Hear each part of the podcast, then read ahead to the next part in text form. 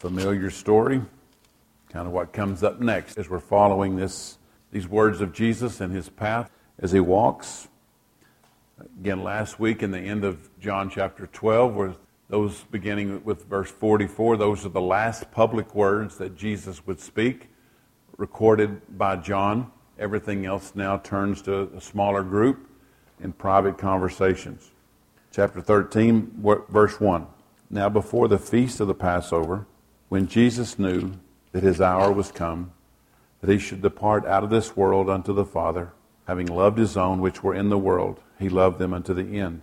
And supper being ended, the devil having now put into the heart of Judas Iscariot, Simon's son, to betray him, Jesus, knowing that the Father had given all things into his hands, and that he was come from God, and went to God, he rises from supper, laid aside his garments, and took a towel, and he girded himself.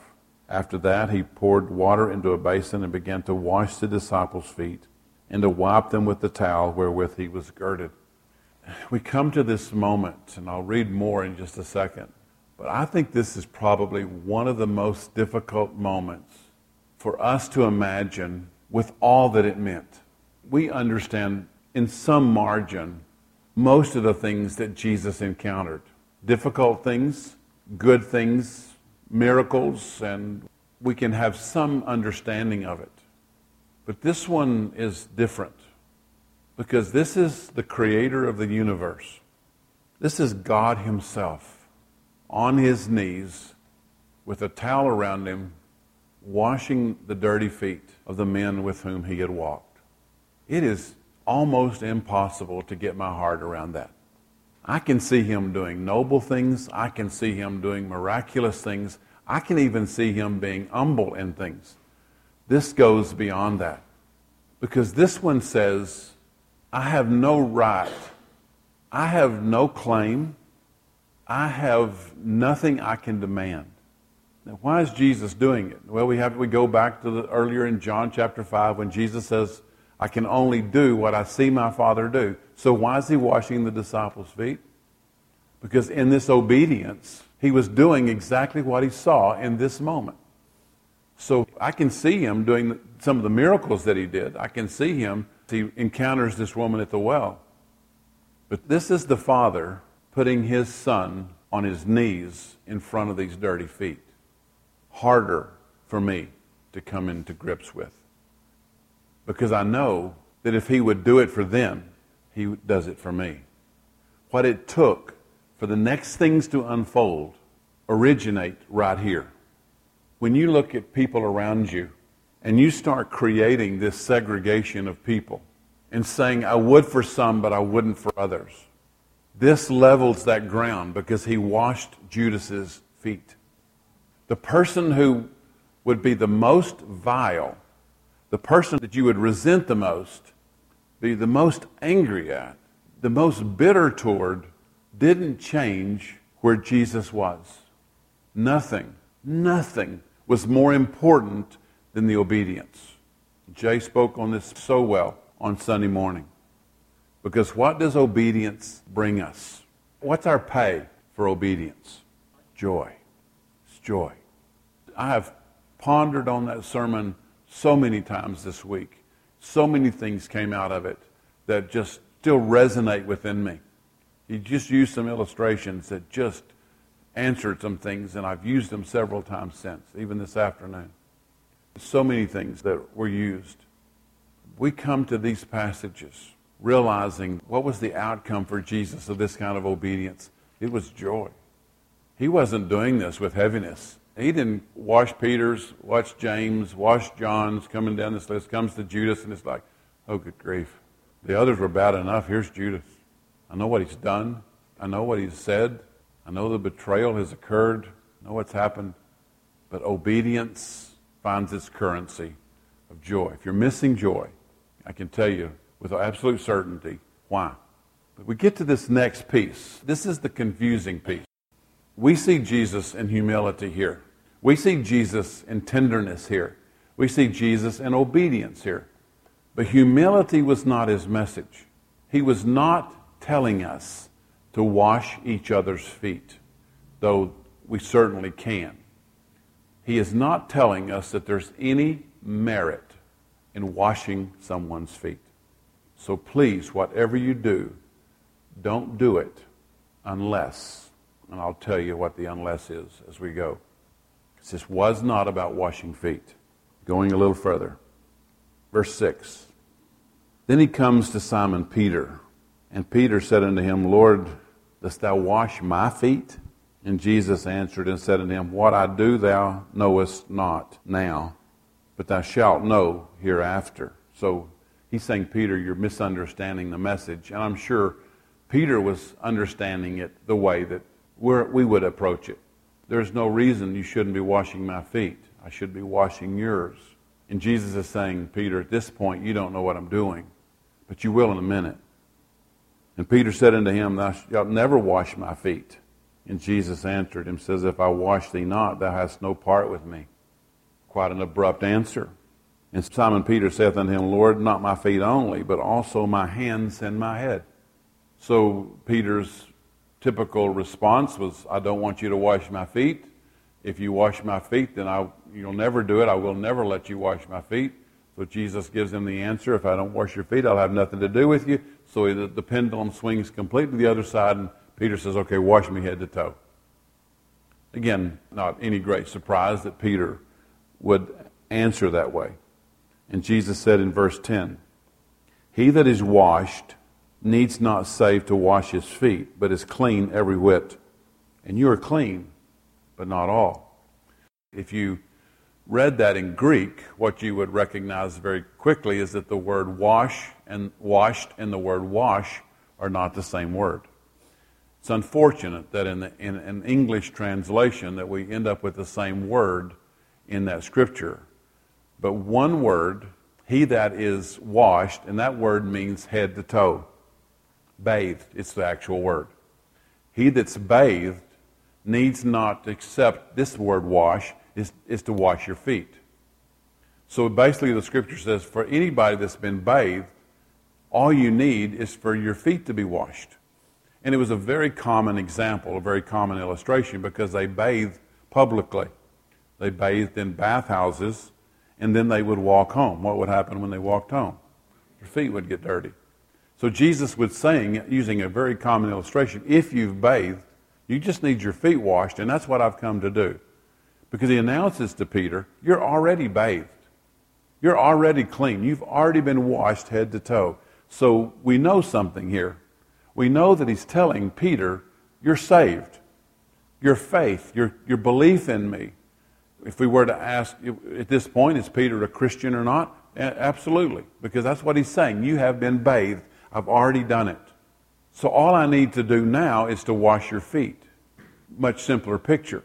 And so he's trying to tell Peter something. But he's not talking about washing feet at all. This message actually has nothing to do with washing feet, except Jesus, in this moment, to teach this lesson, was obedient in washing the feet. So if you're going to wash somebody's feet, the only time you wash somebody's feet is if it's in obedience, because God's got a lesson. He's got a message he wants to deliver. There's no merit in feet washing. Feet washing is always, like everything else, is an act of obedience. But this isn't talking about feet washing. This is talking about forgiveness. Jesus is telling Peter, if I have forgiven you, head to toe, completely, thoroughly cleansed you of everything, of all unrighteousness, all you have to do, when your feet get dirty, come back and I will wash you again. I will forgive you again. We read this in 1 John chapter 1. This is beautifully written. This segment is beautifully written in 1 John chapter 1 when when in this teaching the Holy Spirit prompts John to write, Come unto me. Let's just go read it. It'll be better. 1 John chapter 1. I want to begin with verse 1. That which was from the beginning, which we have heard, which we have seen with our eyes, which we have looked upon, and our hands have handled, so we have experienced this of the word of life.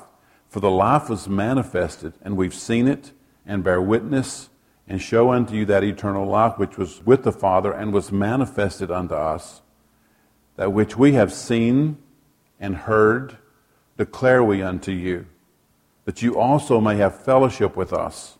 And truly, our fellowship is with the Father and with the Son, Jesus Christ. And these things we write unto you, that your joy may be full, so that you may be joyful. He's saying, I'm going to write these things. This is where it's coming from. It's coming out of this experience, this stuff that we know. Jay said it other day. It was one of the things I'm keep using. He looked at me and said, You know, I truly don't know how my mom and dad love me. I don't understand it. I can imagine it, I can talk about it, but I truly don't know what it's like for my parents to love me. He said, But in November, when they put that little girl in my arms, I will know how my parents love me. Because some things have to be understood by experience. And there's no way to gain them without experience. John is writing here from experience. He's saying, I'm talking to you about things I know personally. I'm talking to you about things that I have experienced, not that I read, not, not that I heard in concept.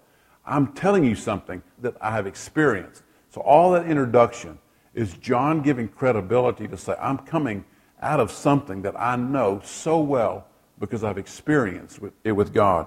And then he says, I, I write this so that your joy can be full. So here's how we become joyful. Verse 5. This then is the message which we have heard of him and now declare unto you that God is light and in him is no darkness at all. If we say, and he's writing to Christians, if we say that we have fellowship with him and walk in darkness, we lie and do not the truth. But if we walk in the light, as he is in the light, we have fellowship one with another. The blood of Jesus Christ, his Son, cleanses us from all sin. Notice this cleansing and the, and the forgiveness and how these things interchange. And then in verse 8, if we say that we have no sin, we deceive ourselves and the truth is not in us. If we confess our sins, if we will face them, he is faithful and just to forgive our sins and to cleanse us from all unrighteousness. If we say that we have not sinned, we make him a liar, and his word is not in us. So, what is he so beautifully telling us here? As Christians, you've been bathed, but you're going to walk in a world where your feet are going to get dirty. You're going to experience things, encounter things, and your feet are going to get dirty. And here's my promise every single time that you come with dirty feet, every time you come confessing that I just walked through something dirty, there's sin in my life anger, resentment, hatred, and here, unforgiveness. If those things are present, God's saying, you can deny it and you make me a liar, or you can confess it and I'll wash you clean every single time. You never have to live with heaviness. You never have to live feeling dirty. You never have to live carrying burden. Because every time you come, every time, and notice when the woman is brought to him in adultery, Jesus doesn't say, okay, uh, everybody's gone now, tell me your story. I need to hear your story because if I hear your story, then I'll know whether I can forgive you or not, or I'll tell you what to do. No, he had no fascination at all with her story. Why not? Because it didn't make any difference. It didn't make any difference to him what the level of guilt she carried or the level of shame she carried. It didn't matter to him. He knew that his grace was more than her sin. His grace was more than anything that she could have possibly done. His grace was greater because the scripture we studied in James chapter 4, He giveth more grace. More than what? More than my sadness, more than my anger, more than my frustration, more than my disappointment, more than my anguish. He gives more grace than anything else in that I have. So he's just telling Peter, if you're a believer, washed head to toe. And he says that not all. He's speaking of Judas there. Because Judas is not in that category of been washed head to toe. Judas wasn't saved. He says it right here. We understand that. Matter of fact, he goes on to explain that in the next verse when he says, but not all. Verse 10 ends, and you are clean, but not all. For he knew who should betray him. Therefore said he, You are not all clean. So he points very directly at Judas. Judas isn't clean. So people ask me, was Judas saved? No, he wasn't. I mean, Jesus is made very clear here that he was not clean. He had never been washed head to toe. Notice how Jesus ends this. Verse 12. So after he had washed their feet and had taken his garments and was set down again, he said unto them, Know you what I have done to you? You call me Master and Lord, and you say, Well, for so I am. If I then, your Lord and your Master, have washed your feet, substitute a new word in there. If I, your Lord and your Master, have forgiven you, if I have forgiven you, you also ought to forgive one another. Upon what basis would we not forgive if we have been forgiven so much? Upon what ground would we stand? What would be our justification for not forgiving if He forgave us? We don't have any. There's no ground to stand on. There's no level of hurt, no level of disappointment, because His grace was given in spite of us. And he says, if I gave you that grace and forgave you, then it gets extended to those around. And then this last part For I have given you an example that you should do as I have done to you. Verily, verily, truly, truly, I say unto you, the servant is not greater than his Lord, neither he that is sent greater than him that sent him. If you know these things, happy are you if you do them. What will unforgiveness always bring? Bitterness, more hurt, more frustration, more disappointment. Why? Because the recipe is obedience, forgiveness is in that list. Forgiveness as an act of obedience will always produce joy. If you're absent of joy, look at the cards in your hand. What am I missing? It'll always be obedience. And forgiveness seems to be one of those cards that we have a hard time playing. It is one of those things that we have to come to the complete end of ourselves before forgiveness will come. Because we will hang on to many, many things. Forgiveness is the last. And it begins, we heard this other day, if you don't forgive yourself, if you don't love who God made you to be, it's hard to find a basis for forgiveness for anything else because you have to accept forgiveness for yourself and see yourself in the eyes of how God sees you through His grace for that to be done easily to somebody else. But He says, if you do, you will absolutely be happy. Such a powerful picture of forgiveness because Jesus is saying, I could walk away from this very bitter. I could be angry. The cross would not have unfolded as it unfolded if Jesus had walked away from this moment bitter. Our most gracious Heavenly Father, we thank you for this beautiful picture, such a clear picture of forgiveness. And I do pray, Lord, not only for those here, but for so many, the reality of forgiving themselves, the reality of me forgiving myself. And I thank you, Lord, that you allow me to do it, that I can live clean and whole before you every day. Because when my feet are dirty, I can come to you, and you tell me you'll never grow weary, you'll never get tired of loving me that way. I thank you for that. It means more than I can even express in words to know that you love me enough to forgive me and wash my feet. So, Lord, let us come to the reality of a mirror in front of us, not to make us feel guilty, but so that we can see the sin that's there so we can bring it and be forgiven. Not to bring hurt, not to bring bitterness, but to bring freedom. I thank you for it. I just thank you, Lord. My heart just kind of jumps out of my chest when Melissa talks. I look at her and I look at her family. I look at her mom. Known them so long. There's just a, a powerful personal victory. And I just love it when they talk. They tell an unbelievable story of how you love them. And I just thank you for them. And I just love hearing Melissa stand every time she stands hear the laughter, and hear the truth. I thank you, Lord, for the victories of her days, of the good things that you have in store for her and for her family, and that they get to live these out, recognizing that what you've done, what you've promised, that they don't have to go back. There's never a day they have to live in dread because of the past becoming part of their life again, because you promised they don't ever have to go back. I thank you, Lord, that you assured that to me through her words. I don't have to go back to look for the answer that I'm looking for. I can look forward. I can look at you and know that your answer is coming. Thank you for that because it removes a whole lot of headache and a whole lot of worry. In Jesus' name, amen.